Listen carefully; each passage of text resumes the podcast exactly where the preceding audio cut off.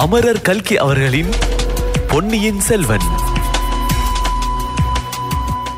அத்தியாயம் இருபத்தி எட்டு இரும்பு புடி.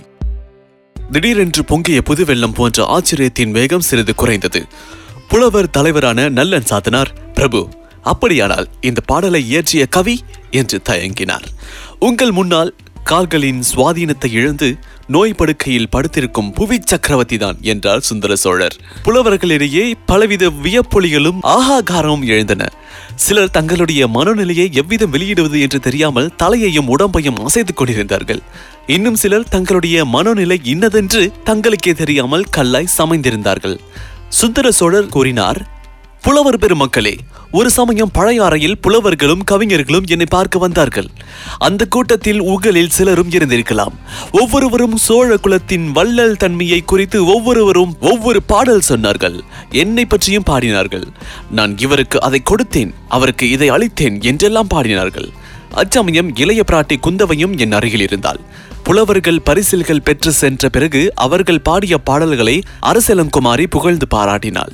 குந்தவையிடம் நான் புலவர்களை எல்லாம் விட என்னால் நன்றாக பாட முடியும் என்று சபதம் கூறினேன். பிறகுதான் வேடிக்கையாக இந்த பாடலை பாடினேன். எனக்கு பரிசு கொடு என்று கேட்டேன். குழந்தை என் முதுகின் மேல் ஏறி உட்கார்ந்து கொண்டு இந்தொருங்கால் பரிசு என்று கன்னத்துக்கு இரண்டு அறை கொடுத்தாள். இதை நேற்று நடந்தது போல் எனக்கு ஞாபகம் இருக்கிறது. ஆனால் ஆண்டு எட்டுக்கு மேலாகிறது என்றார். விந்தை விந்தை என்று அற்புதம் அற்புதம் என்று புலவர்கள் கூறி மகிழ்ந்தார்கள்.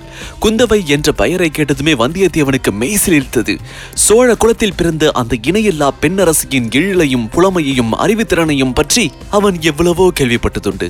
அத்தகைய அதிசய அரசகுமாரியை பெற்றெடுத்த பாக்கியசாலியான தந்தை இவர் தாய் அதோ பக்கத்தில் அமர்ந்திருக்கும் மூதாட்டி. சுந்தர சோழர் தம் செல்வ புதல்வியை குறித்து பேசும்போது எவ்வளவு பெருமிதத்துடன் பேசுகிறார். அவர் குரல் எப்படி தழுதழுத்து உருக்கம் பெறுகிறது. வந்தியத்தேவனுடைய வழக்கரம் அவனுடைய இடையை சுற்றி கட்டியிருந்த பட்டுத்துணி சுருளை தடவி பார்த்தது. ஏனெனில் குந்தவை பிராட்டிக்கு அவன் கொண்டு வந்திருந்த ஓலை அச்சுருளுக்குள் இருந்தது. தடவி பார்த்த கை திகைப்படைந்து செயலிழந்து நின்றது. அவனுடைய உள்ளம் திக்பிரமை கொண்டது. ஐயோ இது என்ன? ஓலையை காணுமே. எங்கே போயிற்று எங்கேயோ விழுந்து விட்டதோ சக்கரவர்த்தியின் ஓலையை எடுத்தபோது அதுவும் தவறி விழுந்திருக்குமோ? எங்கே விழுந்திருக்கும்? ஒருவேளை ஆஸ்தான மண்டபத்தில் விழுந்திருக்குமோ? அப்படியானால் சின்ன பழுவேட்டரையரின் கையில் சிக்கிவிடுமோ? சிக்கிவிட்டால் அதிலிருந்து ஏதேனும் அபாயம் முளைக்குமோ? அடடா என்ன பிசகு? எத்தனை பெரிய தவறுதல்? இதிலிருந்து எப்படி சமாளிப்பது? குந்தவை தேவிக்கு கொணர்ந்த ஓலை தவறிவிட்டது என்று அறிந்த பிறகு வந்தியத்தேவனுக்கு அங்கு இருப்பு கொள்ளவில்லை. மேலே நடந்த பேச்சுவார்த்தைகளும் அவன் காதில் சரியாக விழவில்லை. விழுந்ததும் மனதில் நன்கு பதியவில்லை. சுந்தர சோழர் வியப்பு கடலில் மூழ்கியிருந்த புலவர் கூட்டத்தை பார்த்து மேலே கூறினார் நான் விளையாட்டாக செய்த பாடலை குந்தவை யாரிடமாவது சொல்லியிருக்க வேண்டும். ஒருவேளை பழையாறை திருமேற்றலி ஆலயத்தின் ஈசானிய பட்டாச்சாரியிடம் சொல்லியிருக்கலாம். அவரை பாடலை நாடெங்கும் பரவும்படி செய்து என்னை உலகம் பரிகசிப்பதற்கு வழி செய்து விட்டார் என்றார் சுந்தர சோழர்.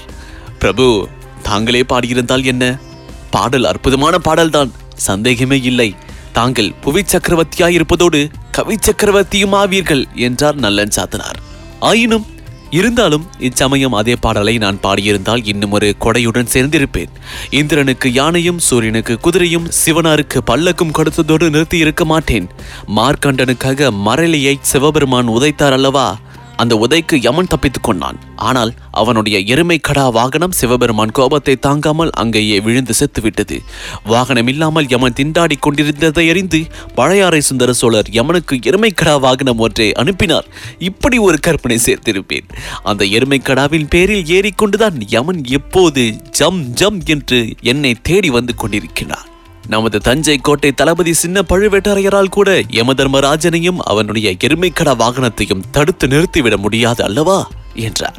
இப்படி சுந்தர சோழர் சொன்னபோது அவர் அருகில் வீற்றிருந்த உடைய பிராட்டி வனவான் மாதேவியின் கண்களில் நீர் அருவி பெறுகிற்று அங்கிருந்த புலவர்கள் பலர் விம்மி ஆழத் தொடங்கிவிட்டார்கள். சின்ன பழுவேட்டரையர் மட்டுமே மனோதிரத்துடன் இருந்தார். பிரபு தங்களுடைய சேவையின் யமனுடைய போர் தொடுக்கவும் நான் சித்தமாயிருப்பேன் என்றார். அதற்கு ஐயமில்லை தளபதி. ஆயினும் யமனுடன் போர் தொடுக்கும் சக்தி மானிடர் யாருக்கும் இல்லை. யமனை கண்டு அஞ்சாமல் இருக்கத்தான் நாம் இறைவனை பிரார்த்திக்க வேண்டும். புலவர்களே நமனை அஞ்சோம் என்று தமிழகத்தில் தவ புதல்வர் ஒருவர் பாடினார் அல்லவா? என்றார் சக்கரவர்த்தி. ஒரு புலவர் எழுந்து அப்பாடலை பாடினார்.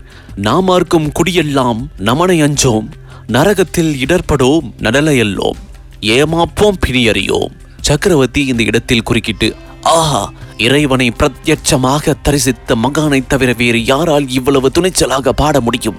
அப்பர் சுவாமிகளுக்கு கொடிய சூளை நோய் இருந்தது. இறைவன் அருளால் நோய் நீங்கிற்று. எனவே பிணி எறியோம் என்று பாடியிருக்கிறார். புலவர்களே என்னை பற்றியும் என் கொடைகள் பற்றியும் பாடுவதை நிறுத்திவிட்டு இனி இத்தகைய அருள்வாக்கை பாடுங்கள். அப்பரும் சம்பந்தரும் சுந்தரமூர்த்தியும் இதுபோல் ஆயிரக்கணக்கான பக்தியமான தீந்தமிழ் பாடல்களை பாடியிருக்கின்றார்கள். அப்பாடல்களை எல்லாவற்றையும் ஒருங்கு சேர்த்தால் எவ்வளவு நன்றாயிருக்கும்? படித்தும் பாடியும் பரவசம் அடைவதற்கு ஒரு ஆயுட்காலம் போதாது அல்லவா? என்றார். அரசர் கரசை தாங்கள் அனுமதித்தால் அந்த திருப்பணியை இப்போதே தொடர்கிறோம் என்றார் புலவர்கள். இல்லை என்னுடைய காலத்தில் நடக்கக்கூடிய திருப்பணி அல்ல இது. எனக்கு பின்னால் இவ்விதம் கூறி தயங்கி நின்ற சுந்தர சோழர் சிந்தனையில் ஆழ்ந்தார். அரண்மனை மருத்துவர் சின்ன பழுவேட்டரையரின் அருகில் வந்து அவர் காதில் ஏதோ சொன்னார். அதை கவனித்த சுந்தர சோழர் தூக்கி வாரி போட்டவரை போல் கண்ணை நன்கு விழித்து சபையோரை பார்த்தார். வேறொரு உலகத்திலிருந்து மரணத்தின் வாசலிலிருந்து யமுனுலக காட்சியிலிருந்து திடீரென்று திரும்பி வந்தவரை போல் சக்கரவர்த்தி தோன்றினார். பிரபு சங்க பாடல் ஒன்றை கேட்க வேண்டும் என்று தங்கள் விருப்பத்தை தெரிவித்தீர்கள். அதை மட்டும் சொல்லிவிட்டு இவர்கள் போகலாம் அல்லவா என்றார் சின்ன பழுவேட்டரையர். ஆம் ஆம் மறந்துவிட்டேன். என்னுடைய உடல் மட்டுமல்ல உள்ளமும் சுவாதித்தை இழந்து வருகிறது. எங்கே? சங்க பாடல்களை சொல்லட்டும் என்றார் மன்னர். சின்ன பழுவேட்டரையர் நல்லன் சாத்தனாருக்கு சமஞ்சை செய்தார். புலவர் தலைவர் எழுந்து கூறினார் அரசே தங்களுடைய முன்னோர்களில் மிக பிரபலமானவர் கரிகால் பெருவளத்தார். இமயமலையின் புலிக்கொடியையும் பொறித்த மாவீரர் அவருடைய ஆட்சி காலத்தில் பூம்புகார் காவேரிப்பட்டினம் சோழ மகாராஜ்யத்தின் தலைநகரமாயிருந்தது பற்பல வெளிநாடுகளிலிருந்தும் பற்பல பொருள்கள் மரக்கலங்களில் வந்து இறங்கிய வண்ணம் இருந்தன. பூம்புகாரின் செல்வ பெருக்கையும் வளத்தையும் வர்ணிக்கும் சங்க புலவர் ஒருவர் இன்னின்ன நாட்டிலிருந்து இன்னின்ன பொருள்கள் வந்தன என்பதை தெளிவாக சொல்லியிருக்கிறார். அந்த பாடல் பகுதி இது என்று கூறி பாடத் துவங்கினார். வடமலை பிறந்த மணியும் பொன்னும் குடமலை பிறந்த வாரமும் அகிலும். தென்கடல் முத்தும் குணக்கடல் துகிரும்.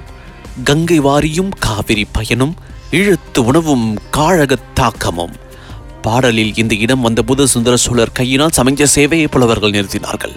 தளபதி கரிகால் வளவர் காலத்தில் ஈழ நாட்டிலிருந்து தமிழகத்துக்கு உணவுப் பொருள் வந்து கொண்டிருந்தது என்று இப்பாடல் சொல்கிறது. அதை நான் அறிவதற்காகவே தான் இப்புலவர்களை அழைத்து வந்தீரா? ஆமரசே என்று கோட்டை தளபதி கூறியது சிறிது ஈனஸ்வரத்தில் கேட்டது. அறிந்து கொண்டேன் இனி புலவர்கள் பரிசில்கள் கொடுத்து அனுப்பிவிடலாம் என்றார் மன்னர். புலவர்களே நீங்கள் இப்போது விடை பெற்றுக் கொள்ளலாம் என்றார் கோட்டை தளபதி. புலவர்கள் மன்னருக்கு வாழி என்று கூறி கோஷித்துக் கொண்டு புறப்பட்டார்கள்.